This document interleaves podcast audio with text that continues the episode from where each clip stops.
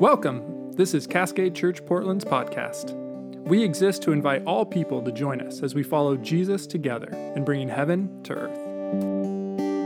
Good morning. Good to see you. We're glad you're here. Uh, my name is Kurt Kroon. I'm a pastor here at Cascade, and you are. My name is Scott Erickson, and I'm not a pastor here at Cascade. So, uh, the reason why we're both up here is my friend Scott, who is here. And a couple weeks ago, he did a week and a half? Week and a half. Week Yeah. and a half. He did a new one man show he's working on called Say Yes, a liturgy of not giving up on yourself. And it's incredible. And you're going to be doing more around Thank town, you. right? I have one Friday night in East Vancouver. Oh. Oh, where the players play. That's right. Yeah, yeah. So, uh, if you haven't got a chance to see it, you should. It's incredible. And a lot of the themes that Scott was covering in his one man show, I was like, that would be perfect for the message we're doing now. And I could either steal it and pretend I didn't know what I was doing, Yeah. or I could ask Scott and, like, hey, what if we teach this together? and this felt like the Christian version. So, Yeah, that's where he's literally modeling maturity and adulting right now. I love it. All right. Great. Yeah, well, we want to start with a story. Let's start with an awkward story. Uh, it feels like most awkward stories in your life happen in college, which this one did. I, uh, with a group of friends that I went to high school with, we were all in college. We got together for a trip. We went rafting on the Deschutes River. Have you ever done that locally? Rafting on the Deschutes River? Really fun. If you know, if you haven't done it, so the Deschutes River has like five, like two minutes of intensity and three hours of just hanging out in a raft.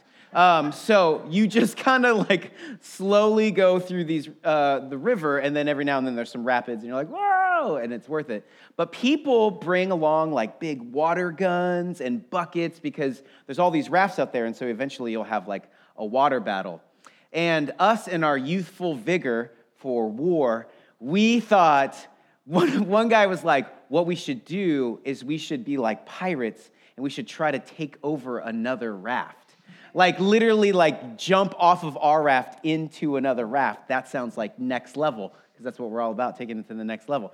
So this guy, Matt, who's a great man now, uh, but he, he, we approached this raft and it's filled it was kind of like a multi-generational raft. It wasn't like people all our age it was like their parents and them.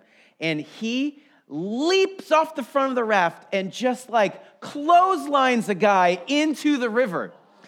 Um, and it was and we're like tossing water and it's fun and like and the guy gets back out and he's not mad but he's like where are my glasses? Do you remember a time in history when if people owned oakley sunglasses you were like you were rich because uh, most sunglasses were like $20 but if you had oakleys they were like $120 and you're like how would you ever own glasses like that now they're all like $500 but he he was like, Where are my glasses? His, he had had his glasses on and they came off in the water and he had lost his like $120 pair of cool Oakley glasses.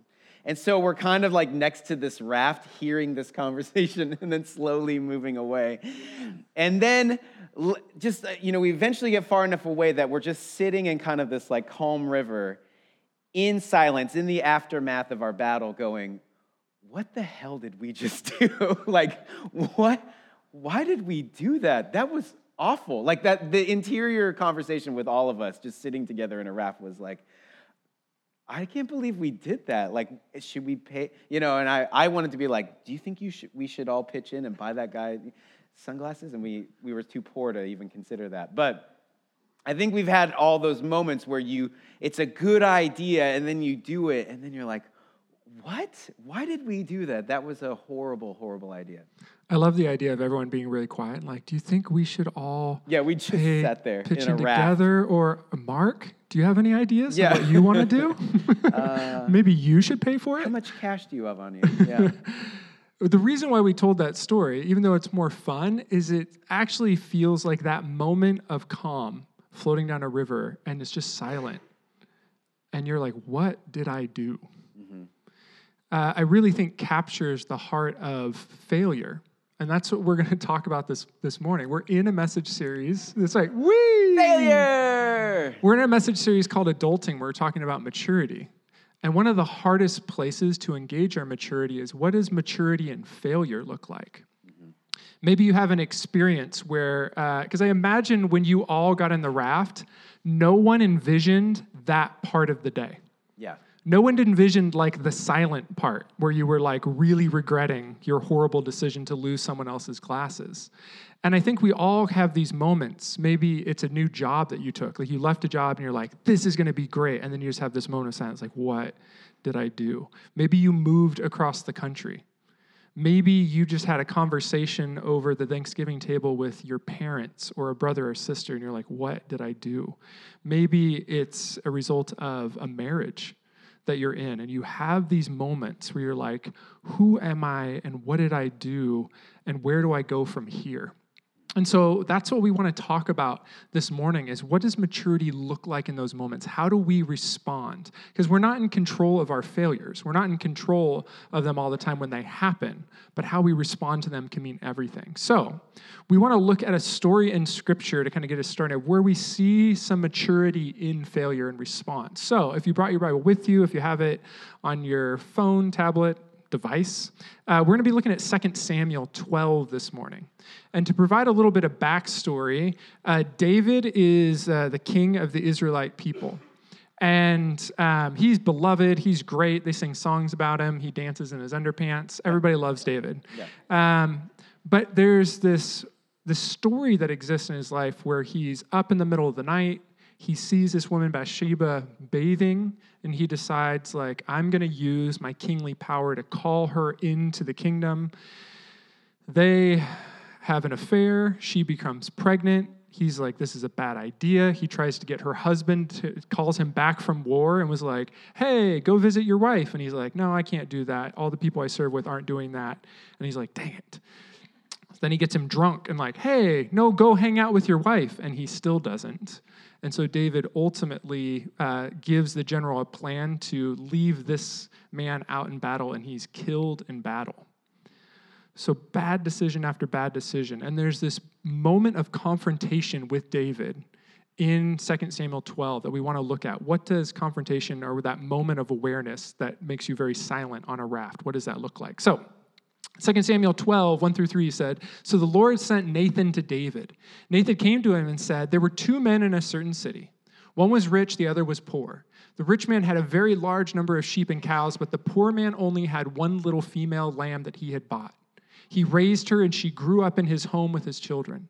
She would eat his food and drink from his cup. She rested in his arms and was like a daughter. So basically, like a lamb in Portland. You get it. Now, named, visitor, named Teresa. Teresa. Yeah, Teresa the Lamb. Teresa. Yeah. Uh, now, a visitor came to the rich man. The rich man thought it would be a pity to take one of his own sheep or cattle p- to prepare a meal for the traveler, so he took the poor man's lamb and prepared her for the traveler. David burned with anger against the man. I solemnly swear, as the Lord lives, he said to Nathan, the man who did this certainly deserves to die and he must pay back four times the price of the lamb because he did this and had no pity. You are the man, Nathan told David. This is what the Lord God of Israel says I anointed you king over Israel and rescued you from Saul. I gave you your master Saul's house and his wives. I gave you the house of Israel and Judah. And if this wasn't enough, weren't enough, I would have given you even more. Why did you despise my words by doing what I considered evil? And jumping down after he talks a little bit more, David said to Nathan, I have sinned against the Lord. And I encourage you to kind of read more of the story and how it responds. But what's interesting there is what does it look like to be confronted with your own failure? And we were talking this week, Scott had some really interesting insights just on how David's receiving the story. Well, yeah, the, all stories all stories that we hear are stories about transformation. And I think the reason why we'll watch something on Netflix or we'll go to movies or something is it's really interesting to hear a story but we're always like, we're always looking for ourselves in stories.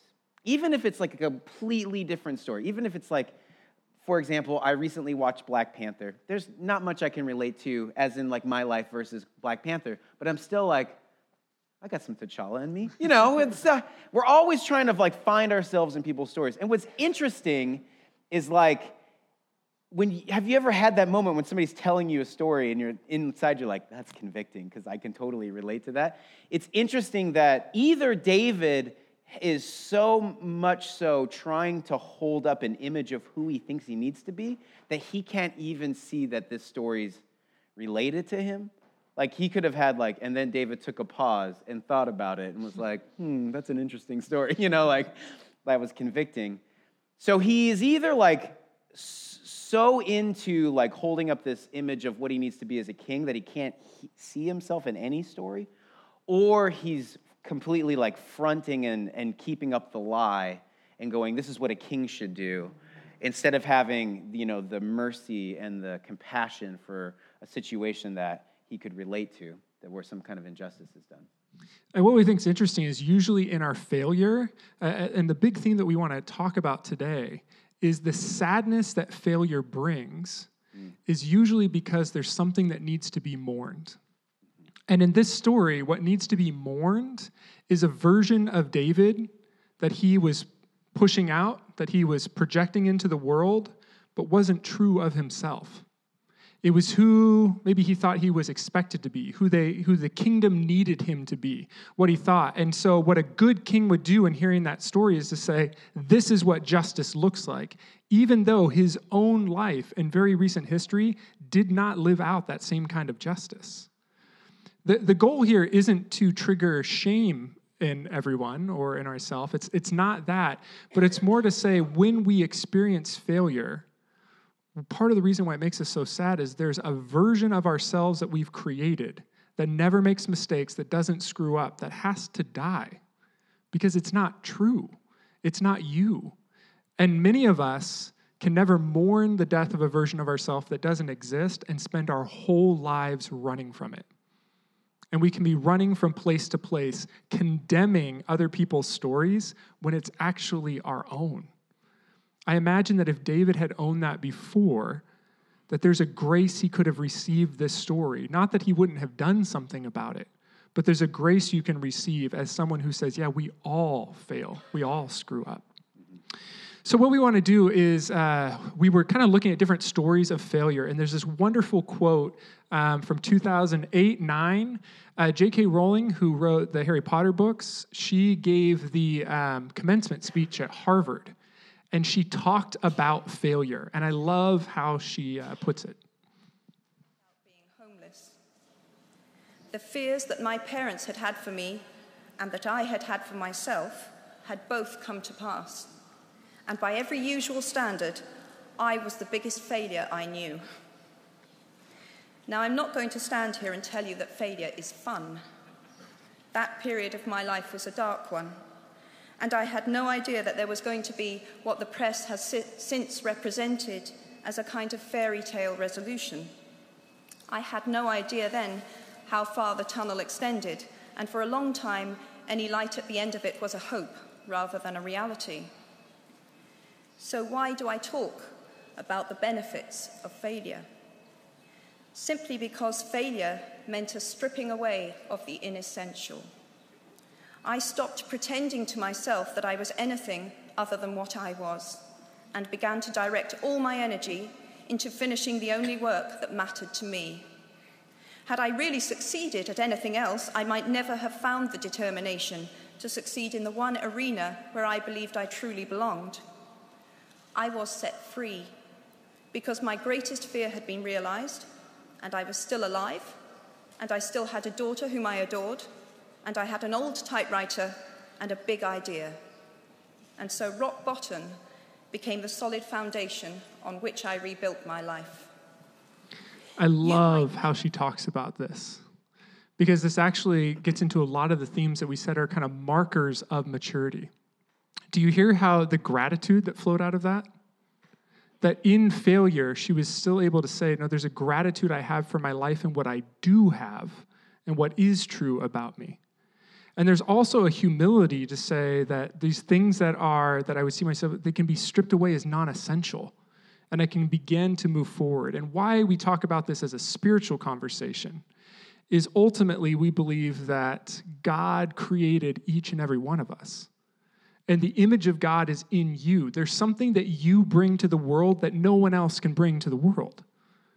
And the, the language that Jesus uses about the body of Christ, the language throughout Scripture is that we're all called to show up into the life that we've been given, and we participate in this huge community of the world. That becomes blocked when we're so afraid to demonstrate our failure. We're afraid to show up in our lives because we think we'll be exposed, that everyone will find out of who we're not and what we're not. But when we sit with our failure, we find, I love the line that she said, you can be set free to live into the world who you were created to be. One quick story to show about that. I, uh, I like to play basketball, pick up basketball. Um, I'm not very good, but I am enthusiastic. That will get you places in life. Um, I so you, I, you can get trophies for that too. yeah. Oh, yeah. Or you make your own. I've done it.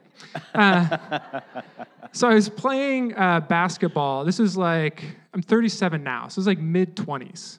And I'd play basketball like every, uh, uh, once a week. And when I come home, my wife Sally would be like, hey, how was basketball tonight? Uh, which is a polite thing to do. She wasn't like, give me a recap. I'm interested. It was like, how'd it go? And I was like, I was just off my game tonight like not I just didn't have it like I thought I did. Like I was just a little off and kind of wasn't doing what I. And then like next week, how was it? I was just a little off tonight. Like uh, the shot wasn't falling like it normally is. And then I started to realize I would say that every single week. if I'm always a little bit off, maybe that's just my game. maybe that's just who I am. And what I had to come to see was I had this idea of myself that my baseline was showing up and never missing a shot, never turning the ball over, never fouling anybody, perfect defense, perfect offense, which has never happened to even the best of professional bath- uh, athletes in the course of a game. I had this version of myself that I was propping up that didn't exist. I was celebrating this idea of who I was, and the shot never fell. It never quite went down. that is one of my favorite videos of all time. Don't feel too bad for him. Swaggy P won a championship this last year. Uh, and so, part of what we're talking uh, about is that there's this idealized version of ourselves that sometimes when we sit with ourselves, we're like, where did that come from? And why did I create that? And why do I think that's who I am or who I should be? I'm not talking about we surrender any idea of self improvement. I'm not talking about we don't have to try to get better, just accept that you're really not very good. What I mean is, we get these pictures of who we are and what we're supposed to do in the world, and it's good every once in a while to say, where did this come from and who are we? Yeah. And if there's a failure of not accomplishing the person you think you're supposed to be, there's also another side of failure which is entering into the person you actually think that you really are, which is this like complete loser. So look, we are narrative making machines. Like our the like our senses, our eyes and our ears and our smells and tastes and feelings. Did I get them all? And then our inner eye, if you have that. No, but we all have we're our, our body is taking in all this information at all times, and our brain is synthesizing that information into a narrative that we can understand. Uh, it's taking in way more information. If we knew it all, we would go insane. So it's synthesizing that, and it's making narratives about are we safe or not, like really primal stuff. Like when you entered this room, like maybe you were like, oh, I see people I know, I'm pretty safe. Or even, you know, if you don't know people, if it's your first time, you're like, oh, these people look okay. But you didn't see like a pack of wild wolves roaming up here. And you're like, if I enter this room, I'm to get eaten alive. You know what I'm saying? Like your, your brain is making a decision about like, this is I'll probably be okay in here. But we also, so we make it, we're making narratives about are we safe or not, are we going to survive, but we also make narratives about who we are. And those narratives are, are actually built upon things that our parents have told us. Uh, when we were kids, other peers had told us. And so we will come up with a narrative about this is probably who I really am. If I go into this, if I take this risk and I try to do this thing, I'll, I'll, come to terms with who I think I really am. And so, just as there's like a false idea of who you think you should be, there's also a negative false idea of who you think you are. And part of the things that withhold us from taking risks or stepping out in courage is because we think that that, that will create an artifact that will be used, us, used against us in the case that we're a loser. Um, and so you can hear this in your inner thoughts or the things you say about yourself. I remember recognizing this at one time. Um, I talk to myself quite a bit, you know. I'm an artist, so that happens. Uh, but I remember saying under my breath one time, uh, I'll never be a great artist. And I caught myself saying that. And I, I probably said it, I don't know how many times, but I caught myself saying it, and I was like, what? What is the argue? Like, what is the foundation of this statement? Like, what has been put together to make this statement? Um, you can put up the Van Gogh slide. Um, oh, with basketball in the background. I love it. Uh, you know, because, and that was probably, as I was creating a narrative in my life, it's like, oh, you know, I've never actually been trained as an artist. I'm mostly self taught. I don't have any like master's degrees or any degrees in art making. I've never won any awards. Uh, it's mostly been a, a, a journey of uh, you know, just getting by, so I don't have any monetary validation. You know, uh, I've, I've never really had like a gallery show. So there's all these like elements that I've then created this narrative that said, you know what the rest of your trajectory is like, is that you'll never be great. And, you know, greatness is however you want to define it. That's a subjective term. But for me, it meant I wasn't accomplishing any of those things that made you a great artist. And so I said, well, let me look at that argument that's saying that there's a narrative in front of me that just justifies that I'm actually like a real loser. That every time I fail, that's just another argument or artifact against the case of that. And so I started going, well, what if I just changed that statement? What if I changed a statement that just kind of switched the narrative and, and gave me a pathway of hope? And so I changed it and I said, I'm on my way to being a great artist. That simple changing of the phrase changed the whole trajectory of what I'm heading towards. Because it said, if I didn't accomplish something or I failed at something, it just said, oh, that's just one step in learning on my way to becoming great, which has every person who we deem as a great creative or something has all has had failures or things that didn't work out. You know, just ask George Lucas about all the movies he made after Star Wars, right? So, uh, what, you know, and, and it said that actually what I'm dedicated to is not just the short term, you know, because often we get caught up in like what I can accomplish in a year, but we never really think about what we could accomplish in 10 years. That actually maybe it might take a little more time to, to get skillful at something or, or to make those connections or to build something that would take some time. So there's this version of failure of ourselves that we really have to confront. And I think we really need to see the argument that we say to ourselves and then change that argument. And what's helpful for me is the way that I process stuff is I make things. So I actually made a t shirt that just said, uh, future famous dead artists. You know, I was like, one day I'm on my way to being a great artist, and that's probably when I'm dead. You know, like after I die, then people are like, this guy's stuff is great. We should make it really expensive. And I'll never reap the benefits of any of that. So, and it's kind of a joke, but I, I have this t-shirt and I just wear it just to go like, hey, it's a joke, but you know, you're, you're on your way. You're on your way. And so uh, we have to identify this, we have to, we have to identify this like false version of ourselves, which is the false success version of ourselves, but we also have to identify the false failure version of ourselves and realize that we are not going to accomplish both of those. Like, we're not going to enter into both of those. Actually, what our lives is, is this interesting, mysterious, unknown middle ground. Yeah, you know, I would say more on the success side, but actually, what we enter into is something that we can't even conceive of. Even J.K. Rowling in that quote said, Oh, I realized all my own fears. But in all her own fears, what she found was, but I still had really good things. I still had a daughter who I loved, who loved me. I still had a typewriter. I still had this idea. And that's the thing about failure is that we imagine that failure will lead us to this place that's all alone and we're all by ourselves. But actually, there's this community of people around that love you and want to step into your life at that time. There are like many other things that are happening in the world that are, are grace given to you that you haven't even considered. And so, uh, the practice of like confronting these things and opening ourselves to a larger conversation about what the potential of our lives are is a good practice.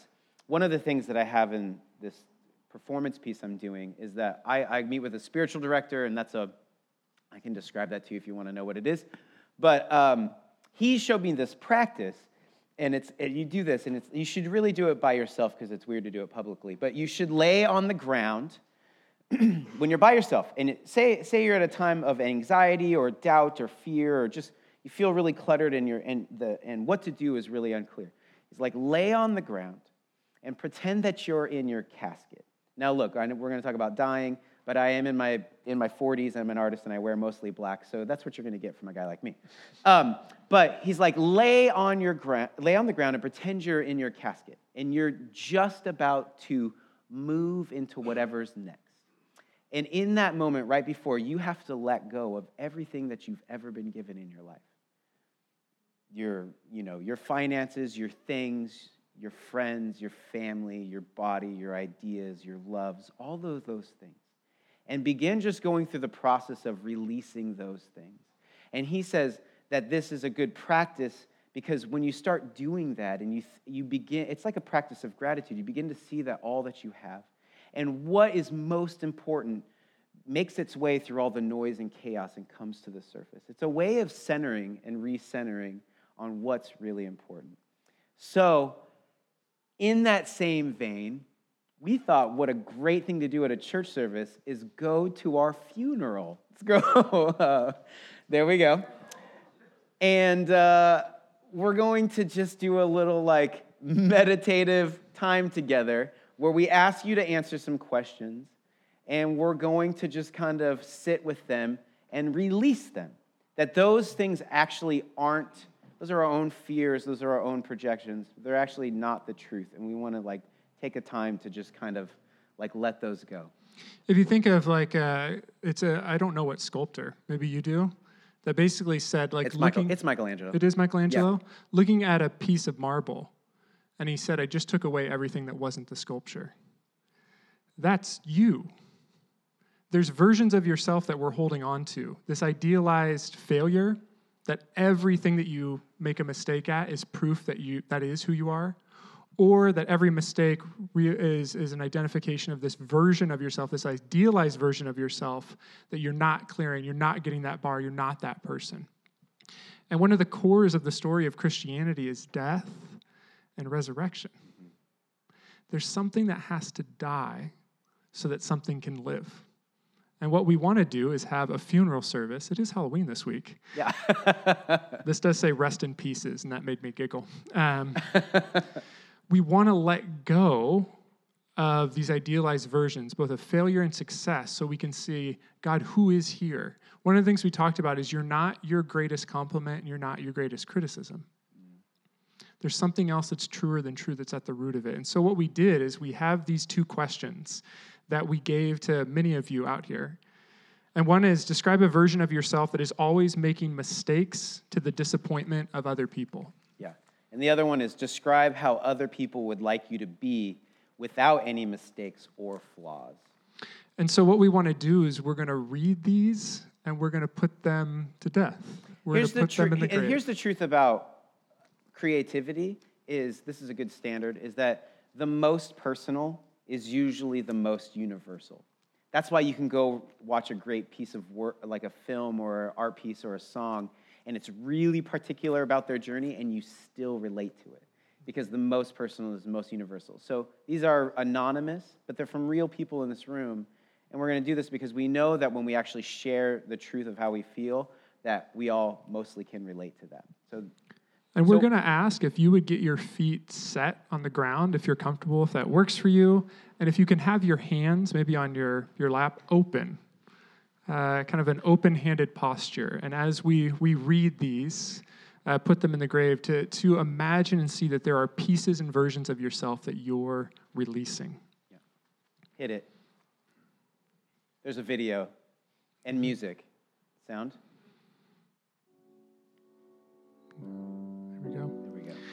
So, this is, uh, we'll read first the version of yourself that is always making mistakes to the disappointment of other people. The young, immature, and stupid me. When I come off shy and befuddled in small talk. Trying to advise people. I tend to speak out before engaging my brain.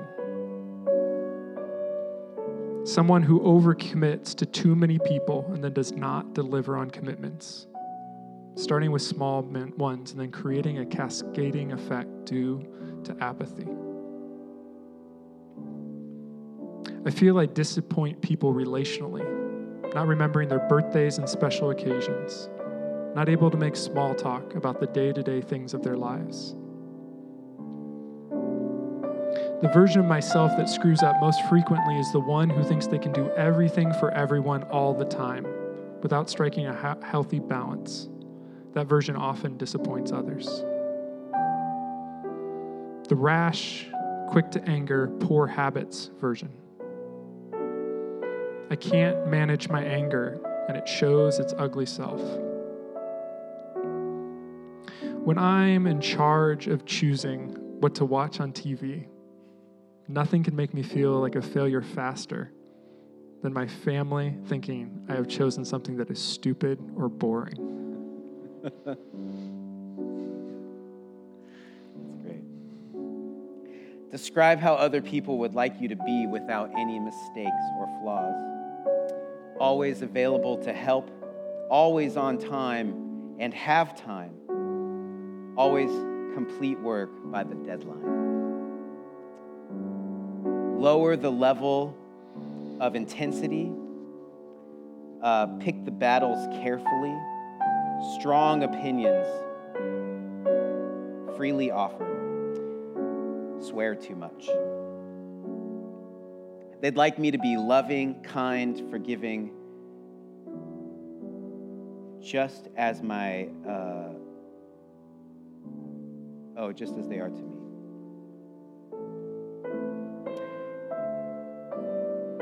Joyful, open to share life's brokenness.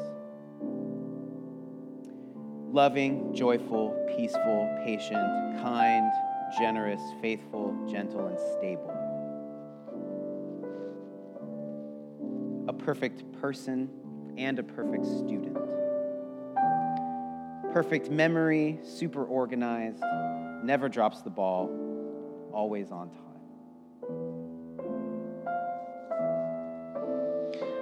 And so, hopefully, this is a process for you to continue throughout this week. What does it look like for you to mourn a version of yourself that isn't you?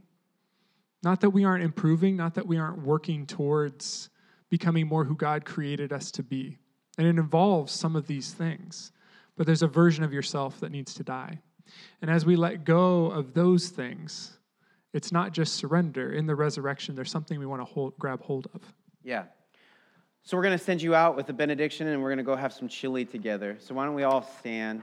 And I'd like you to receive the benediction. Today, this morning's benediction is actually going to be a poem by an Irish poem named, uh, poet named David Whyte, and it's called Everything is Waiting for You. Your great mistake is to act the drama as if you were alone, as if life were a progressive and cunning crime with no witness to the tiny hidden transgressions. To feel abandoned is to deny the intimacy of your surroundings. Surely, even you at times have felt the grand array, the swelling presence, and the chorus crowding out your solo voice. You must note the way the soap dish enables you, or the window latch grants you freedom. Alertness is the hidden discipline of familiarity. The stairs are your mentors of things to come. The doors have always been there to frighten you and invite you. And the tiny speaker in the phone is your dream ladder to divinity. Put down the weight of your aloneness and ease into the conversation. The kettle is singing even as it pours you a drink. The cooking pots have left their arrogant aloofness and seen the good in you at last. All the birds and the creatures of the world are unutterably themselves. Everything, everything, everything is waiting for you. Go in peace.